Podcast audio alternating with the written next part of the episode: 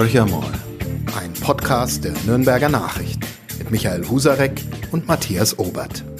Hallo Michael. Hallo Matthias.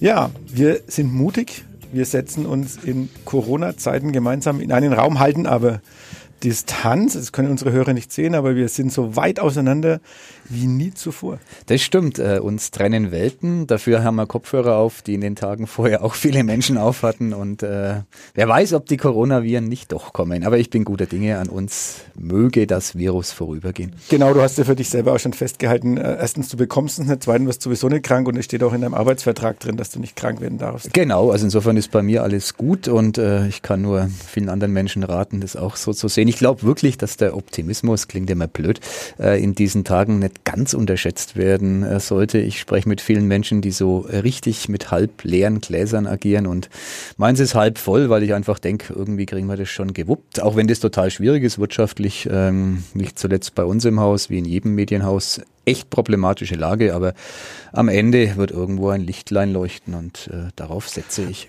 Ich glaube, da kann man mal zwei Sätze dazu sagen. Warum ist es in einem Medienhaus eigentlich? Wir, wir machen jeden Tag eine Zeitung. Ähm, ähm, wir sitzen so mit halbierter Truppe. Die eine Hälfte sitzt zu Hause, die andere genau. Hälfte äh, sitzt zu Hause und arbeitet, also Homeoffice. Die andere Hälfte ist hier in der Redaktion tätig, damit, falls was kommt, wir auch reagieren können. Also jetzt mal rein aus redaktioneller Sicht könnte man sagen, läuft doch alles wie geschmiert. Unbedingt, da läuft es ja tatsächlich wie geschmiert. Also ich muss ganz ehrlich sagen, so viel Zuspruch wie in diesen Tagen ähm, kann ich mich ehrlich gesagt die letzten Jahre nicht dran erinnern, den erhalten zu haben. Viele Menschen wertschätzen die Arbeit, die wir tun. Es gibt geile Zeitungen, geiles Online-Angebot mit unheimlich vielen äh, Eigenbeiträgen.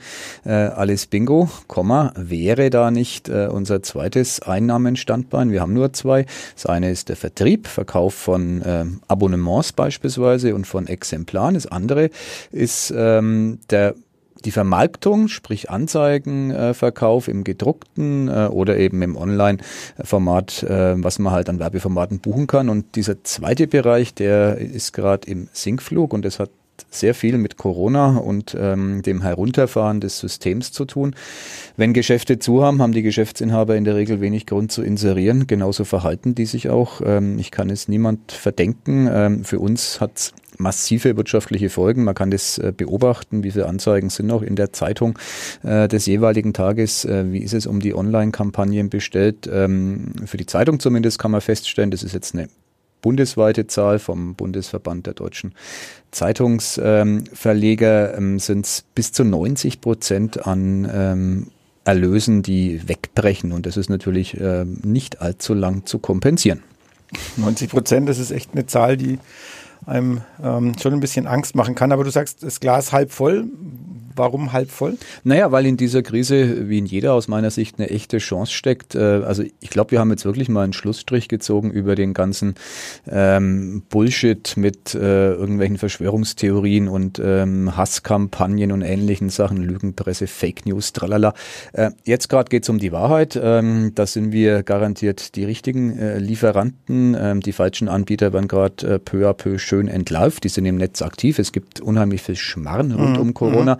Aber ich habe den Eindruck, die Menschen besinnen sich jetzt in dieser Krise darauf, was seriöser Journalismus tatsächlich wert ist. Das finde ich sehr, sehr positiv. Äh, die Frage für uns ist äh, schlicht und einfach, äh, kriegen wir es mit Blick auf das Geschäftsmodell gewuppt? Und da bin ich ja total gespannt, was die Politik ihren Versprechungen folgen lässt. Ähm, es wird ja momentan vollmundig mit den Milliarden nur um sich geworfen, mit Pakten, Bündnissen angeboten. Ich finde es gut, das ist auch garantiert alternativlos, nur man muss schon auch an Branchen denken, die man vielleicht nicht unbedingt auf dem Schirm hat. Äh, da ist die Medienbranche eine, die ähm, immer als systemrelevant und systemkritisch erachtet wird. Das ist schön, ähm, aber um weiterhin systemkritisch zu sein, äh, brauchen wir garantiert auch in den nächsten Monaten irgendeine Form der Unterstützung und auf die freue ich mich schon. Da können wir wirklich gespannt sein. Ich kann noch so viel beitragen aus dem Online-Bereich. Bei uns ist es wirklich eigentlich Wahnsinn. Wir haben äh, das Bedürfnis, also wir sehen das ja an den, anhand der Zahlen ja. und wir sehen auch, welche Themen, äh, welche Artikel bei uns ähm, geklickt werden, welche gelesen werden, welche kommentiert werden. Und wir hatten ja im ähm, 15. März die Kommunalwahl, das mhm. war ja auch nochmal ein zusätzlicher Peak. Und wir diskutieren das eigentlich seit drei, vier Wochen ständig, auch dass wir sagen, naja, dieses Corona-Thema wird vielleicht auch mal ein bisschen nachlassen, weil das halt immer bei den Top 50. Ja. Kannst sagen, dass 45 Artikel sich damit beschäftigen. Ich will nicht sagen, das Gegenteil ist der Fall, aber es bleibt konstant hoch, das Interesse. Und das, das zeigt auch, dass die Menschen wirklich danach, ich nenne es mal gieren, äh, nach sachlicher Information. Genau. Sie wollen wissen, was ist einerseits aktuell Stand der Dinge, aber auch wie geht's weiter, welche Unterstützungen können wir hoffen. Also ich glaube, es gibt auch so diesen ganz großen Moment der Solidarität. Äh, Wir haben diese Aktion Nordbayern hilft kurzfristig ins Leben gerufen und eine Facebook-Gruppe, die innerhalb von kürzester Zeit 10.000 Genau. Mitglieder hat, äh, wo die Leute wirklich versuchen, sich ähm, gegenseitig zu helfen. Ich weiß es aus vielen anderen äh, kleineren Facebook-Gruppen, die in den jeweiligen Orten aktiv sind, äh, wo Hilfsaktionen laufen, wo, äh, wo man wirklich merkt, die Menschheit oder die Menschen rücken näher zueinander, jetzt eher äh, im übertragenen Sinne, aber man hilft sich gegenseitig und, und wie du sagst, ähm, was auch sonst in solchen Gruppen immer gern mal so als äh, wüste Verschwörungstheorien rumgeistert, verschwindet auf einmal. Und, Oder diese Menschen, wenn sie sowas posten, werden eigentlich sofort massiv angegangen von, von einem Großteil der Gruppe, weil die sagen, Leute, hört auf mit dem Blödsinn. Wir haben jetzt wirklich ganz andere Probleme, als dass jetzt irgendwelche ähm, Verschwörungstheorien uns da ein Stück weiterhelfen würden. Genau, ich habe ja, jeder hat so seine persönlichen Verschwörungs Verschwörungstheoretiker, also die, die mit mir im Mailverkehr stehen, die ich sonst immer versuche ähm, irgendwie zu überzeugen, dass wir nicht von der Bundeskanzlerin gelenkt sind, dass wir äh, unabhängigen Journalismus machen, dass wir Quellen prüfen. Äh, die schweigen momentan, das ist total schön. Äh, also vielleicht gehen die auch in sich und denken nach in Corona-Zeiten. Am Ende des Ganzen ähm, kann ja wirklich eine Rückbesinnung äh, darauf äh, herauskommen, dass man sich bevor man irgendeinen Mist verbreitet, äh, drei, vier Gedanken macht. Wenn, wenn das ein Ergebnis von Corona wäre, so blöd es klingt, äh, wäre das zumindest irgendwas Positives, was man dieser Krise abgewinnen kann. Die ganz schlimm ist und ähm, muss man auch immer sagen, die beileibe noch nicht überstanden ist. Wir sind ganz am Anfang. Ganz sicher nicht. Aber wir bleiben mal ein bisschen bei den aktuellen Dingen und wir erleben auch einen, einen, einen Wahlkampf, wie wir ihn wahrscheinlich hoffentlich nie wieder, aber Ja. auch definitiv noch nie erlebt haben. Einen Kommunalwahlkampf. Also wir stehen ja jetzt wenige Tage vor der Stichwahl in Bayern, äh, was auch hier für unsere Region ganz, ganz spannende ähm, Wahlkämpfe, nicht Wahlkämpfe, sondern mal ganz, ganz spannende Entscheidungen mit sich bringen wird. Ähm, die Frage ist so für mich ein bisschen, ist es überhaupt noch eine Wahl, die man überhaupt ablaufen hätte lassen müssen, weil die Umstände sind ja wirklich so skurril, wenn man es mal letztendlich sieht. Die Kandidaten haben so gut wie keine Möglichkeit mehr, jetzt über die Zeitung schon noch, aber ich kann eigentlich nicht mehr an die Menschen ran. Ich kann den ganz üblichen Straßenwahlkampf überhaupt nicht mehr machen. Ähm, es gibt Facebook-Übertragungen, es gibt Zeitungsartikel, aber dann hat sich eigentlich schon.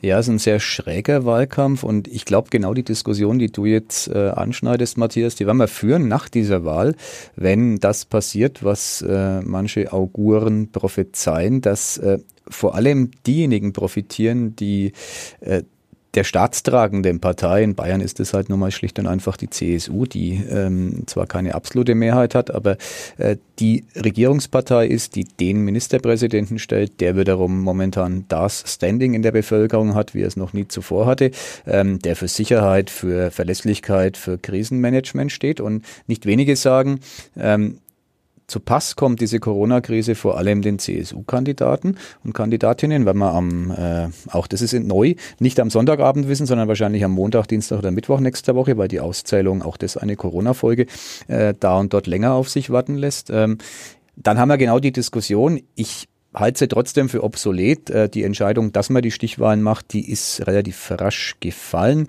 Nach dem ersten Wahlabend am 15. März, damals gab es intern mindestens tatsächlich eine Diskussion äh, innerhalb des Innenministeriums, soweit ich informiert bin, war dem so, ob man mh, drei Wochen warten soll mit der Stichwahl statt zwei. Man hat sich entschieden, das so zu lassen. Und ganz ehrlich, da gibt es kein richtig und kein falsch. Es gibt nur eine Entscheidung, die ist getroffen. Jetzt gibt Stichwahlen am kommenden Sonntag und jeder Bewerber muss mit dem Ergebnis dann leben. Die CSU nutzt es ja durchaus auch aus, also ähm, indem er jetzt ähm, ja ähm, Facebook-Videos dreht mit Ja. Innenminister Hermann, mit also natürlich nicht als Innenminister vollkommen klar, sondern er ist dann der Landtagsabgeordnete und einem Ministerpräsidenten Söder. Er ist aber dann halt der äh, CSU. Äh, Vorsitzende, die dann ähm, das Wort ergreifen für den jeweiligen CSU-Kandidaten vor Ort, ähm, halte ich schon ein bisschen für eine schräge Geschichte, dass man jetzt das dann in der Form ausnutzt. Naja, ich halte da immer dagegen, Matthias, wenn die SPD den Ministerpräsidenten in Bayern stellen würde. Ähm, momentan ist es nicht absehbar, aber wer weiß, was die Zukunft bringt. Äh, dann würde es dies genauso machen. Das ist äh, für uns Journalisten ein fragwürdiges Mittel. Ja, äh, stimme ich zu, aber es ist eins, das ist erlaubt. Es ist nicht verboten, dass äh, Parteimitglieder bis zum Parteichef parteinahe Werbung machen dürfen. Das machen die Herrn Söder und Hermann und äh, es mokieren sich ja genügend drüber im Netz. Also die kriegen ja auch ähm, so einen mittleren Shitstorm ab. Ähm, aber ja, das ist ein Wahlkampfformat, das man in Corona-Zeiten entdeckt hat und äh, ich finde es jetzt nicht ganz so ungewöhnlich. Was ich schon spannender finde, ist einfach mal darauf hinzuweisen, dass die CSU bei der ersten Runde dieser Kommunalwahl nicht der Sieger war, wie es äh, unmittelbar nach der Wahl auch von Herrn Söder und auch vom CSU-Generalsekretär mhm. Blume äh, verkündet worden war. Nein, die CSU hat an Stimmen verloren. Das ist auch was, was ähm, in, in diesen Tagen gerne untergeht. Ähm, es sind insgesamt, das hat die offizielle Auszählung ähm, ergeben, die bayernweite. Man hat sozusagen alle Ergebnisse äh, kumuliert. Ähm, die CSU hat ein Minus von 5,4 Prozent im Vergleich zu 2014, liegt noch insgesamt in den Landkreisen und kreisfreien Städten bei 34,5 Prozent. Die Grünen ähm, haben deutlich, deutlich zugelegt. Sie haben 6,6 Prozent gewonnen. Auch die Freien Wähler haben gewonnen, 6,9 Prozent. Die SPD, äh, das nur der Chronistenpflicht geschuldet, hat natürlich auch ein Minus verzeichnet von 7 Prozent. Aber das ist der Ausgang dieser ersten Runde. Und wenn man sich das anschaut, dann ähm, muss man jetzt schauen. Die CSU wird in äh, einigen OB-Wahlen als Sieger hervorgehen. Da bin ich mir sehr, sehr sicher. Wir haben in der Region ja auch spannende Entscheidungen, aber ungeachtet dessen spielt die Musik ja vor allem in den Gemeinderäten, Stadträten, Kreistagen. Du kennst es, du bist selber ein aktiver Kommunalpolitiker und da verschieben sich die Gewichte massiv. Ja, zum Teil verschieben sich, da hast du recht. Ähm, ich bin natürlich ähm, mir ist schon natürlich bewusst, dass die SPD das nicht anders machen würden und auch die Grünen nicht anders machen würden. Äh, was mir wirklich ein bisschen sauer aufgestoßen ist, und das sage ich jetzt nicht als derjenige, der irgendwo von, ich bin von der Stichwahl auch nicht betroffen, insofern ja. bin ich vielleicht ähm, durchaus auch in der Lage, einen Schritt zurückzutreten und zu sagen, was, was gefällt mir daran nicht. Mir gefällt zum Beispiel bei dem Video vom in, äh, vom Herrn Herrmann nicht, dass er genau diese Corona-Krise hernimmt, um zu hm. sagen, mhm. jetzt brauchen wir äh, erfahrene CSU-Kräfte, die das regeln können. Also nochmal, ich, ich finde das Krisenmanagement von Söder durchaus bemerkenswert, definitiv. Äh, er macht da wirklich einen guten Job. Ich glaube, dass die bayerische Staatsregierung da einen guten Job macht, ähm, wie im Übrigen viele andere Landesregierungen inzwischen klar. auch. Also man hat jetzt kapiert im, im ganzen Land, ähm, um Worum was es geht, geht ja. ganz klar. Ähm, aber dann finde ich es ein bisschen seltsam zu sagen, ich nutze diese Krise bewusst für eine Wahlwerbung. Aber da kann man ja ein bisschen ja. unterschiedlicher Meinung sein. Aber es ist, ganz ehrlich gesagt, ähm, wäre ich CSU-Parteistratege, ich hätte die Idee schon auch gehabt. Das passt ja irgendwie zum Kernprofil der Partei, ne? Sicherheit. In Corona-Zeiten ist Sicherheit ein Wert, der unheimlich an Bedeutung gewonnen hat. Da hätten wir vielleicht vor drei, vier Monaten mhm. noch keinen Blumentopf damit gewonnen, in den Großstädten gleich gar nicht. Aber das ist natürlich jetzt was, womit sich schön spielen lässt in, in Spots. Und das tut die CSU ähm, und, und dass sie es tut ich finde es, ich bin jetzt kein Befürworter, aber ich sage nur, mich wundert es nicht. Dass ja, ja, das ist, das ist sicherlich ja. äh, richtig. Ähm, es ist auch die Frage, ob es wirklich dann den Nutzen hat oder ob es nicht genau den genau, gegenteiligen Effekt haben kann. Aber da werden die Parteistrategen, wie du sagst, da werden die sich einen mhm. Kopf darüber gemacht haben. Dafür mhm. werden sie auch gut bezahlt genau. und sind halt dazu zu der Entscheidung gekommen, dass es ihnen mehr bringt als äh, Schaden macht. Also deswegen macht man das. Ist okay, du hast aber, äh, nicht aber, du hast angesprochen die Stichwahlen, die spannenden Stichwahlen mhm. hier in der Region. Gehen wir es mal der Reihe nach durch. Beginnen wir bei der größten und für uns auch wichtigsten Stadt Nürnberg. Also wir haben den Thorsten Brehm, wir haben den Markus König. Ähm, wir hatten ja auch nochmal ein Gespräch äh, mit beiden. Ähm, Nein, äh, wir haben oh, das auch, das ist Corona geschuldet, äh, tatsächlich kein Gespräch face-to-face. -face. Äh, wir haben jetzt ein Format gewählt, in dem wir Fragen an die mhm. beiden mhm. gestellt haben, die beantwortet werden. Ähm, also es gibt nicht diesen direkten Kontakt, das war aber auch, ähm, finde ich, sehr sehr schön im Grunde, ein, ein, Wunsch der beiden. Markus König war bis vor kurzem selber in Quarantäne, weil er äh, ein Corona-Testergebnis abwarten musste. Also ähm, das ist eben in diesem speziellen Wahlkampf alles nicht möglich. Aber es gibt ähm, natürlich von den beiden Aussagen, ähm, die wir gegenüberstellen, nur ganz ehrlich, die Wahl, da bin ich ein Betroffener als ein Bürger Nürnbergs. Äh, ich musste mich entscheiden. Ich habe meine Wahlunterlagen im Gegensatz zu vielen Nürnbergern tatsächlich schon äh, vor ein paar Tagen erhalten und äh, habe meine Briefwahl bereits erledigt. Ähm, das ist keine leichte Entscheidung, wenn man jetzt keiner ist, der einer der beiden Parteien angehört und sich wirklich von inhaltlichen Dingen mhm. leiten mhm. lässt, äh, da für sich selber den Kompass zu finden, wer steht für was und wo unterscheiden die sich, finde ich schwierig. Deswegen nochmal grundsätzlich offen. König hat einen minimalen Vorsprung aus der äh, ersten Runde, den kann man vernachlässigen. Das ist ein äh, offenes Rennen und da könnte eben dann dieser Aspekt Sicherheit, ähm, der Kurzschluss Söder-König, äh, könnte eine Rolle spielen kann eine Rolle spielen. Normalerweise würde man aber auch sagen, viele der grünen Wähler, traditionell sozusagen, mhm. wechseln dann eher zu dem SPDler. Würdest du das in Nürnberg anders sehen? Das würde ich ganz generell anders sehen. Das ist so aus der, aus der alten Zeit, als die Grünen quasi äh, Turnschuhträger waren und äh, frisch vom Krawallmachen in die Parlamente kamen. Äh, die sind ja vorbei, die Zeiten. Ein Gutteil der grünen Politiker heute, der ist klassisch bürgerlich sozialisiert, mindestens der grünen Basis. Äh, und deswegen wäre es zu einfach zu glauben, dass der Grüne wenn er selber mit seinem Bewerber in der ersten Runde rausfällt, automatisch sein Kreuzlein bei der SPD macht. Wenn das so wäre, wäre diese Wahl entschieden. Ich glaube nicht, dass die Wahl in Nürnberg entschieden ist. Deine Prognose? Ja. Tatsächlich aufgrund Corona, aber das ist Kaffeesatzleserei, Null Verlässlichkeit. Ähm, ich könnte mir vorstellen, dass König ein Ticken vorne liegt. Okay. Aber ganz knappes Rennen. Wir werden am Sonntag in Nürnberg auf jeden Fall mehr wissen. Ja, hoffen wir das. Also da würde ich jetzt mal noch nicht drauf wetten. Ne? Also gerade Wolf in, Nürnberg aus zwei Gründen nicht, aber. Wolf Schäfer hat was gut zu machen äh, und hat ja auch verkündet, äh, dass es ähm, am Sonntagabend ein Ergebnis gibt. Ja. Äh, Sie haben es auch in, in Bezirke wohl wieder aufgeteilt, so wie ich das jetzt mhm. verstanden habe. Das heißt, wir werden auch Zwischenergebnisse bekommen, weil es wieder Schnellmeldungen ja. gibt. Im Gegensatz zu Erlangen. Erlangen zählt komplett aus und macht dann äh, die Ergebnisbekanntgabe. Genau. Ähm, Vielleicht, äh, bevor wir nochmal auf die Stichwahl eingehen, nochmal ganz kurz zurück. Stadtratsverhältnisse mhm. haben sich, es war vorherzusehen, dass die SPD verlieren wird, dass sie so dramatisch verliert. Vielleicht nicht unbedingt, zumindest die SPD hat es vielleicht nicht so wahrhaben wollen. Äh, wir haben ziemlich veränderte Ich finde es gar nicht dramatisch. Das ist sozusagen, die SPD in Nürnberg ist immer noch überdurchschnittlich stark für eine sozialdemokratische Fraktion. In einer äh, Stadt ähm, muss man erstmal suchen. Fürth ist eine Ausnahme, da ist sie noch stärker, aber da gelten ohnehin andere Gesetze. Ansonsten kann die SPD in Nürnberg mit ihren, weiß ich nicht, 27 Prozent knapp, wahrlich nicht meckern. Äh, das Erstaunliche ist eher der Zugewinn der CSU. Mhm. Also das ist mhm. die, dass die Grünen gewinnen und äh, in Nürnberg ja auch nur, muss man beinahe sagen, auf Platz drei liegen. Ähm, in vielen anderen Städten tatsächlich schon auf Platz zwei liegen, die SPD hinter sich äh, lassend. In Nürnberg ist die SPD zweitstärkste Fraktion. Ähm, die Sensation ist, dass die CSU die stärkste ist.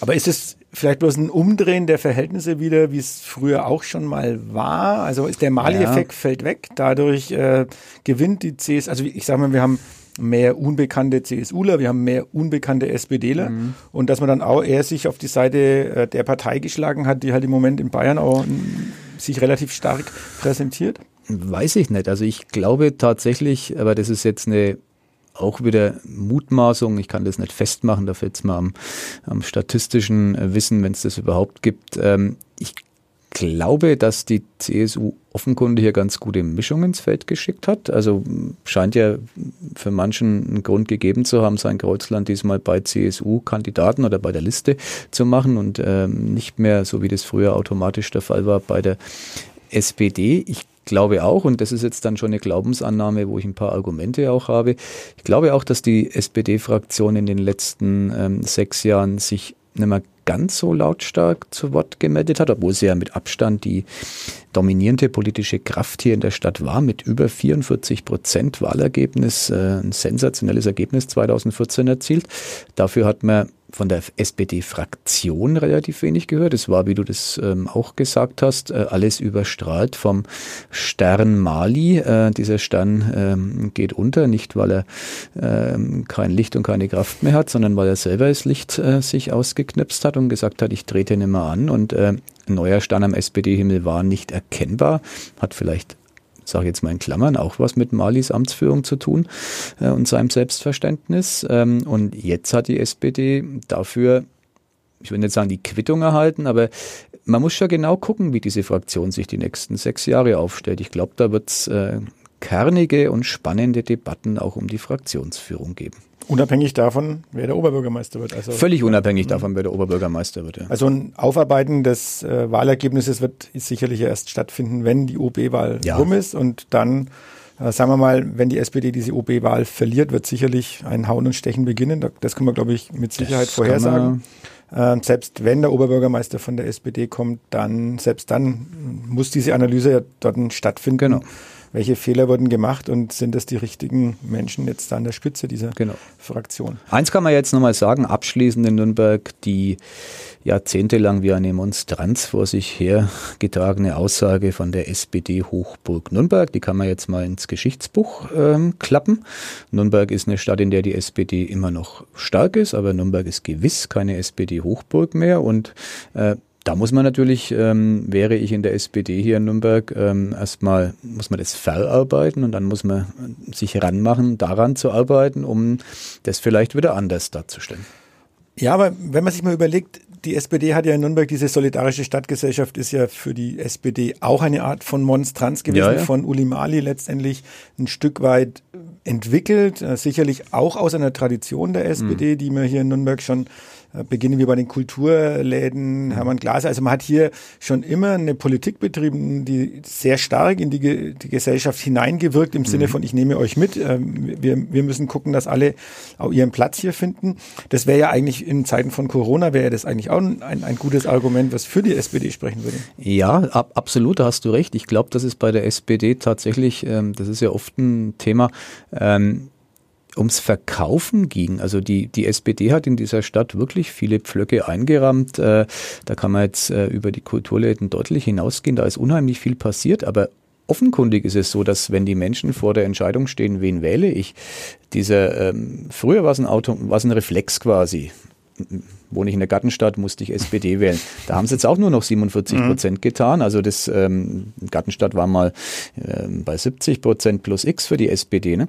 Ähm, offenkundig ist dieser Reflex nicht mehr da und ähm, dann bin ich beim Verkaufen, beim Marketing. Vielen Menschen ist es vielleicht gar nicht bewusst, was sie der SPD in Nürnberg alles zu verdanken haben. Und ähm, das kann man aus meiner Sicht nicht den Menschen vorwerfen, sondern das werfe mhm. ich dann mhm. äh, Parteistrategen vor. Vorwurf ist relativ. Mir ist das jetzt zunächst mal als Beobachter relativ egal, wie die SPD hier in Nürnberg abschneidet, aber ich stelle es nur fest. Mhm. Ja, Nürnberg, spannend. mindestens, ne, ist es genauso spannend in Erlangen? Das glaube ich schon. Also wenn man, kann ich jetzt äh, nur aus auf Fernwissen mich ähm, kaprizieren, wenn man mit unserer Erlanger Redaktion, mit Kolleginnen und Kollegen, die sehr nah dran sind, spricht, ähm, halten die das für ein ziemlich offenes Rennen, mhm. ähm, weil der eine der Amtsinhaber ist, ähm, der andere der Herausforderer ein sehr leutselig äh, bürgernaher Mensch ist. Also das ist ähm, sehr unterschiedliche Typen. Der eine ist äh, promovierter Soziologe, Amtsinhaber, der andere kommt sozusagen, ähm, gibt sich mindestens äh, so mitten aus dem Volk. Also das sind unterschiedliche Ansätze und äh, wenn man die Kampagnen sich so anschaut, ähm, habe ich so den Eindruck, dass das einfach, da hat man mehr dieses, äh, ich biete Alternativen an. Also da können sich die Menschen entscheiden und wofür die sich entscheiden, weiß ich nicht. Mhm. Erlangen hat ja immer so aus der Ferne auch äh, den, den Nimbus, naja, Universitätsstadt, viele Studenten, die natürlich auch, sofern sie einen Erstwohnsitz dort haben, wahlberechtigt sind. Da könnte man jetzt sagen, wahrscheinlich ein Ticken mehr pro Janik, aber auch das ist eine Prognose, die mit Vorsicht zu genießen ist. Ist es auf jeden Fall, aber er war ja zumindest in der, in der ersten Wahlrunde doch mit Abstand er hat vorne. Einen größeren Abstand als ein König jetzt hier in Nürnberg ähm, mit in die Stichwahl nimmt. Mhm, mhm.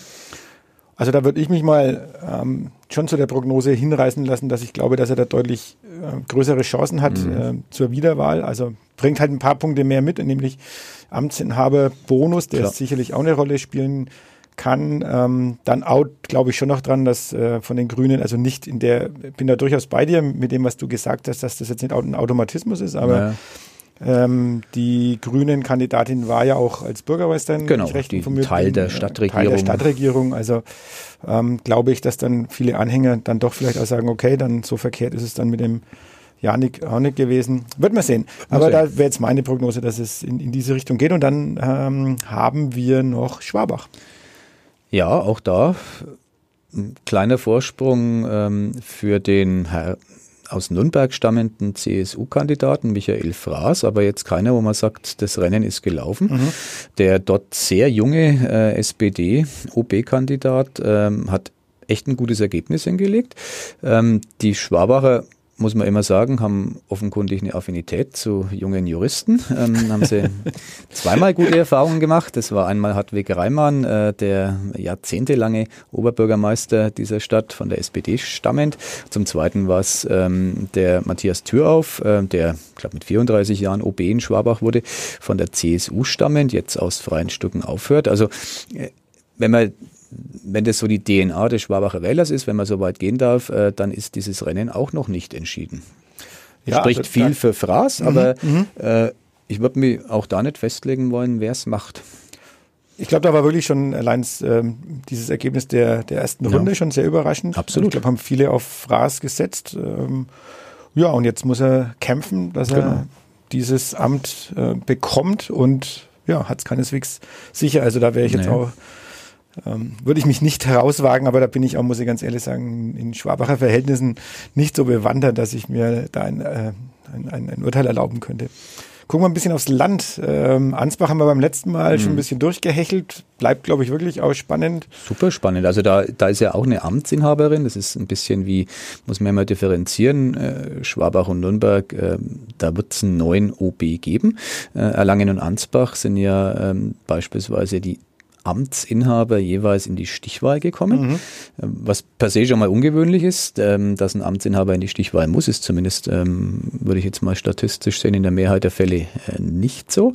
Und äh, in Ansbach gilt umso mehr, dass es keinesfalls gewiss ist, dass die Amtsinhaberin Katar Seidel äh, das Rennen macht. Da ist schon ordentlicher Gegenwind mhm. zu verspüren. Die hat das dritte Mal kandidiert. Mhm. Äh, bei Florian Janik wäre es ja jetzt äh, das, das erste Mal. Mal. Genau, genau, genau. Ja, in den Großstädten, glaube ich, äh, hast du ja immer deutlich mehr Kandidaten. Deswegen ist es äh, die Stichwahl ein bisschen wahrscheinlicher, hätte ich jetzt mal gesagt. Ja. Ähm, Trotzdem, also das ist, äh, also München jetzt, der Dieter Reiter, der in die Stichwahl mhm. muss, auch das sehr ungewöhnlich. Gab es mhm. vorher einmal, dass ein äh, Amtsinhaber in München in die also Stichwahl Also nichts mehr mit Mate Wiesen, wenn nee, du mal Amtsinhaber bist und äh, einer der mhm. größeren Parteien angehörst. Also es sind verschiedene äh, Dinge, die in der Vergangenheit gesetzt waren, vorbei. Also früher hieß es immer, die CSU kann eine Zaunlatte aufstellen, die wird gewählt. Mhm. Das mhm. ist schon seit ein paar Jahren vorbei.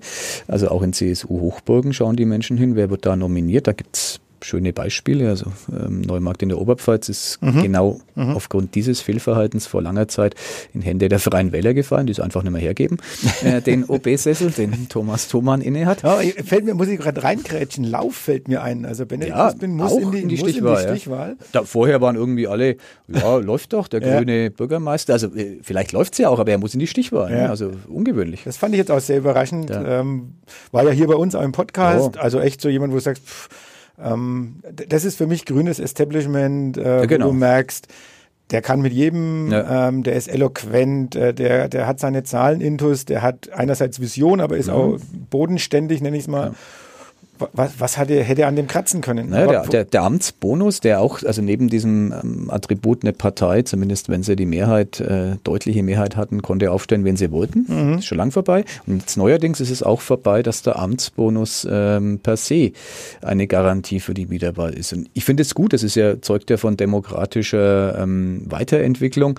Äh, die Menschen gucken sich an, wen sie ihre Stimme geben. Und es ist ihr gutes Recht, das ist im Grunde auch das einzige Recht, das ich als Wähler habe, äh, alle sechs Jahre auf der kommunalen Ebene mein Votum abzugeben. Und ähm, ich finde, es zeugt davon, dass viele Menschen sich der Verantwortung bewusst sind und genauer hinschauen. Mhm. Und wenn wir noch weiter aufs Land rausgehen, da wird es ja eigentlich noch, ähm, noch viel, viel bunter. Mhm. Also wenn man mal durch die Reihen guckt, ähm, kann ich jetzt auch meine Heimatstadt Winsheim als Beispiel anführen. Also die Zahl der Listen, die mhm. entstehen, wird immer größer. Also wir haben äh, bei uns zum Beispiel alleine Liste Land, äh, eine Liste Wir, Winsheimer ins Rathaus. Und jetzt kommt es bei uns auch zu einer Stichwahl zwischen dem CSU-Amtsinhaber, der seine erste mhm. Periode hinter sich hat, der erste CSU-Bürgermeister in Bad Windsheim, muss man noch dazu sagen, und ähm, gegen einen von der eine dieser Listen, nämlich Liste Wir, Jürgen Heckel. Auch einerseits überraschend und auch noch mhm. dann mit einem besseren Ergebnis genau. in, in, in der ersten Wahlrunde als der Amtsinhaber. Aber insgesamt, wenn man aufs Land blickt, äh, ist es wirklich so, es, es, schießen eine Liste nach der anderen, also wir für irgendwas, für, genau. ich nenne es mal Groß-Seebach, wir für Hagenbüchach, wir für Kirch-Ehrenbach, also äh, das der, der, der, dritte Trend. Das erklärt den Erfolg dieser sogenannten Freien Wähler. Freie mhm. Wähler klingt ja immer so wie eine ja. Partei. Das sind ja wirklich sehr heterogene Vereinigungen, äh, die, die einfach für sich definiert haben, keiner Partei mhm. anzugehören. Mhm. Und äh, die haben tatsächlich Konjunktur, weil diese ortsspezifische Interessen vertreten und äh, gar nicht den Impetus haben, jetzt über den Ort hinaus zu wirken, ähm, vielleicht noch auf Landkreisebene teilweise präsent sind, aber oft ja wirklich nur auf der kommunalen Ebene aktiv sind. Und solche Gruppierungen gibt es auf ganz Bayern jetzt bezogen in den Gemeinderäten, in den Kreistagen ähm, insgesamt deutlich mehr, als das früher der Fall war. Und äh, finde ich absolut legitim. Das zeugt davon, dass die Parteibindungen äh, deutlich nachgelassen haben. Früher war das, äh, ich weiß es selbst, ich bin sozialisiert worden in einem SPD-Haushalt in der Gartenstadt aufgewachsen. Ähm, das war für meine Eltern, glaube ich, nie eine Frage, äh, wo das Kreuzlein zu machen ist. Das war eine Selbstverständlichkeit und diese Selbstverständlichkeiten bei der Wahlentscheidung, äh, die gehen deutlich zurück. Da hast du absolut recht. Woran ich mich ein bisschen reibe, ist, ähm, dass diese Wählervereinigungen, äh, mhm. Du hast es gerade selber gesagt, sie stehen halt für die Interessen, die jetzt für ihren Ort und der mhm. zum Teil auch sehr klein ist, jetzt sage ich mal von 800 bis vielleicht 3000 Einwohnern, äh, da sind sie ganz nah an den Bürgern dran. Also ich, ich sage mal, jedes Schlagloch beschäftigt mhm. die, völlig zu Recht. Aber ist das nicht eine Rückkehr auch zu seiner Art äh, Kirchturmpolitik, wo man sagt, mich interessiert eigentlich nur, was in meinem Beritt los ist. Da kämpfe ich auch wie ein Löwe immer um die beste Lösung. Aber wir stehen noch, ähm, das beginnt ja schon in den Landkreisen, also sagen wir mal Krankenhäuser, die irgendwo mhm. von den Kreisen geführt werden, ähm, dann hin zu den Bezirken. Also wir stehen noch vor Aufgaben auch und, und vor Gemeinschaftsaufgaben, die das Ganze ähm, nicht mit einer Kirchturmpolitik erledigen lassen. Ich nenne auch mal das Thema Flächenversiegelung, ähm, Gewerbeflächen, mhm. Gewerbegebiete, wo man eigentlich hergehen müsste und vielleicht gemeinsam was ausweisen. Und das ist doch eher ein Rückschritt äh, ähm, über solche also Vereinigungen. Ich würde dir recht geben, wenn es so wäre, dass jeder Parteivertreter, also jetzt beispielsweise CSU, äh, SPD und Grüne, um die drei größten zu nennen, die die Stadt- und Gemeinderäte stellen, wenn jeder dieser Parteivertreter von vornherein den großen Horizont hätte. Also ich kenne da mehr als genug, die genauso als Kirchturmpolitiker unterwegs sind, obwohl sie der CSU, obwohl sie der SPD, obwohl sie den Grünen angehören. Also deswegen würde ich, kaum widersprechen. würde ich das Argument ein bisschen in Frage stellen. Grundsätzlich, klar, äh, muss es auch weiterhin gelingen, auch in Zeiten, wo freie Wählervereinigungen auf dem Vormarsch sind, das große Ganze zu sehen. Aber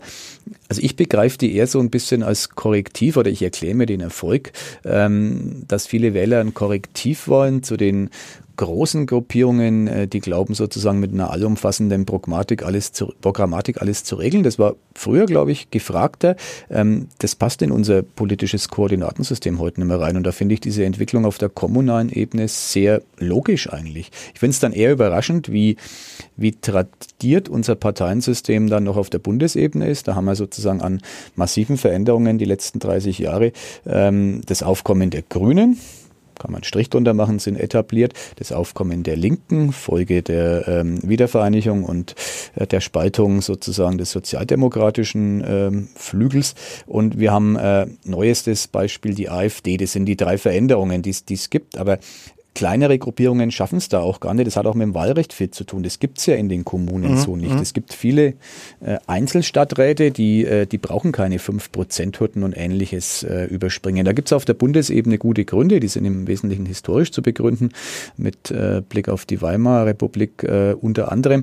Es gibt auf der kommunalen Ebene diese Hürden nicht und siehe da, da ist dann die Vielfalt eine ganz andere. Ich persönlich finde es gut. So sperrig das dann ist, also so schwierig das auch jetzt äh, als Medienvertreter, wenn ich mich an Stadtrat Nürnberg äh, erinnere und dann äh, kommt der Vertreter der Guten, den es äh, zumindest in der Wahlperiode 2014-20 gab ähm, und spricht und dann kommt der Vertreter der Freien Wähler und dann kommt noch die, die FDP und also äh, irgendwie haben die sich dann auch zu so einer Fraktion Fraktionsgemeinschaft mhm. hieß mhm. es, zusammengetan. Das ist natürlich mühsam, aber gut, äh, Kommunalpolitik ist mühsam, Politik insgesamt auch und äh, da lohnt sich schon ein bisschen tiefer zu graben. Also ich finde es belebend. Also was sicherlich richtig ist, dass du in den Stadt- und Gemeinderäten äh, meistens wirklich ein schönes Spektrum, ein Abbild der Gesellschaft genau. letztendlich genau. hast, trotz dann manchmal klarer Mehrheitsverhältnisse, was es ja äh, für den einen oder anderen Einzelstadtrat auch wieder frustrierend macht, seine Stadtrats- oder Gemeinderatstätigkeit.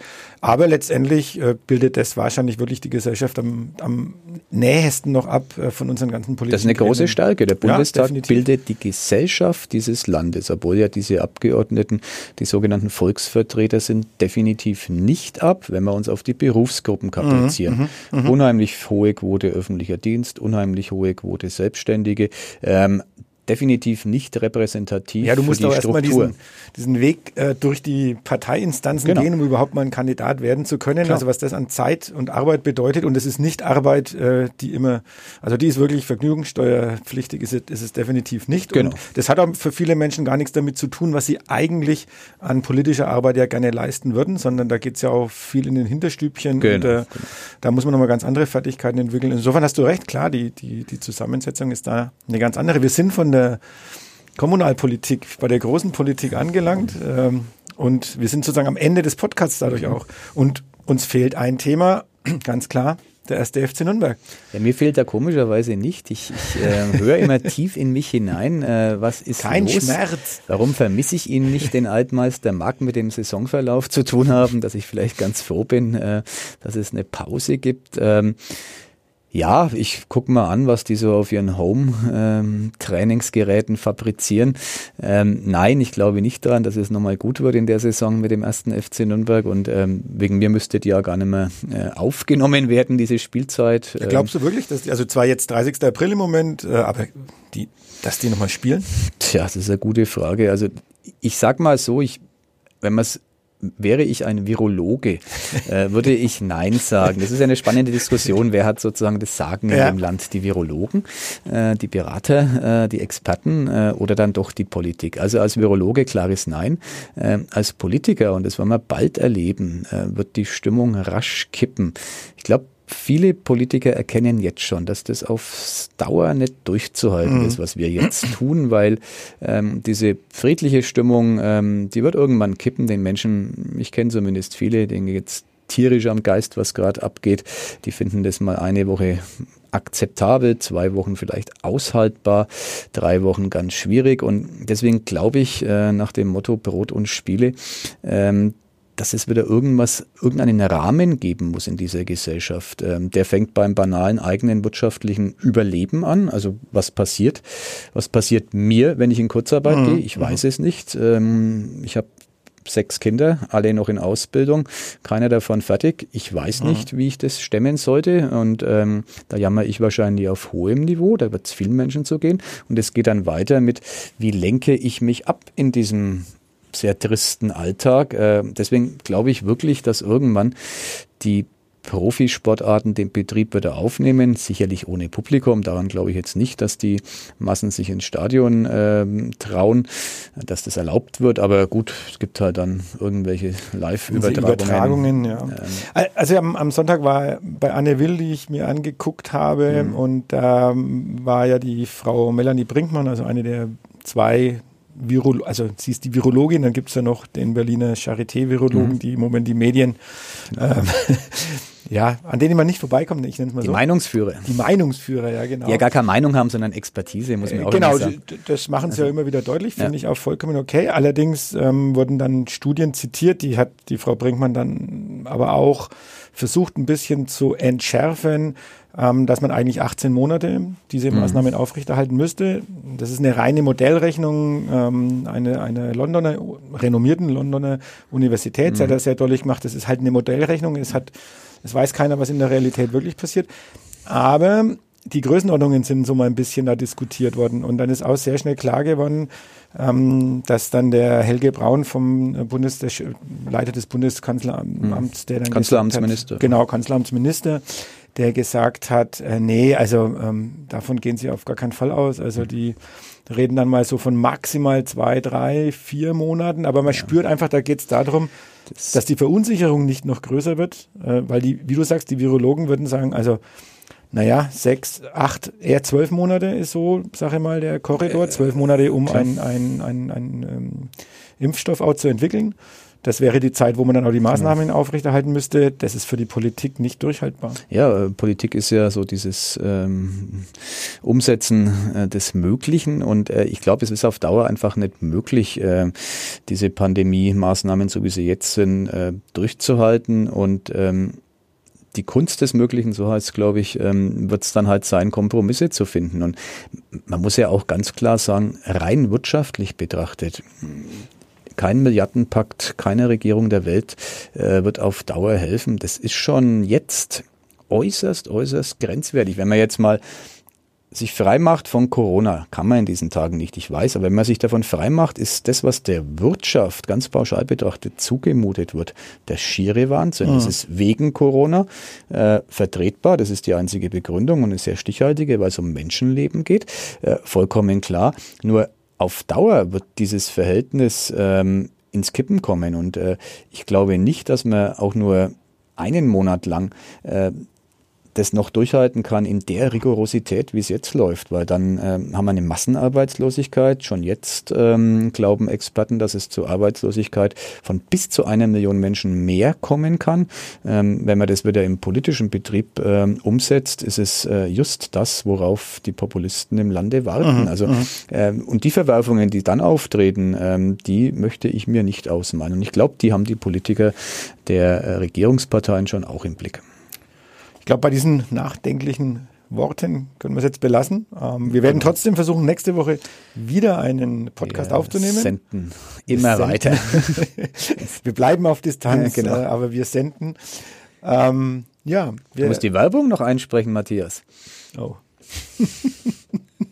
Jetzt kommst du, ja, jetzt. jetzt. jetzt, am Anfang sprechen wir noch über die Werbeverluste. Ja, genau. Oh, jetzt kriege ich richtig Ärger mit unserer Werbevermarktung. Na, wir kriegen ja keinen Ärger, weil wir es ja ähm, mit Herzblut jetzt machen. Es geht um Tushu. Genau, es geht um Tushu und äh, wir, wir machen es auch äh, ganz locker und äh, leger und sagen unseren Leuten, jetzt habt ihr ja auch die Zeit dazu, euch mal, mal genau. darum zu kümmern, ob äh, eine Webseite nicht mal relaunched gehört oder überhaupt eine Webseite ins Netz gehört. Also ist jetzt auch die einzige Möglichkeit, mit den Kunden genau.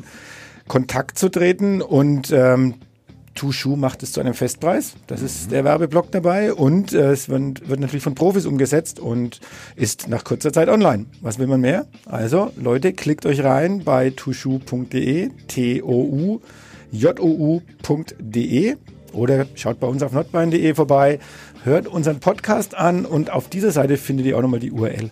Und nächste Woche gibt es die Werbung früher. Da machen wir sie gleich am Anfang. Genau. Das ist dann der Ausgleich. Wir steigen mit Werbung ein und äh, sagen auch gleich nochmal, dass äh, der Online-Chef das völlig verpennt hat im Corona-Wahn. Stimmt, ja. Ich glaube, der Virus ist greifbar. In diesem Sinne, euch eine schöne Restwoche. Bleibt gesund, virenfreie Zeit. Wir hören nächste Woche wieder voneinander. Genau, bis dahin. Ciao. Mehr bei uns im Netz auf nordbayern.de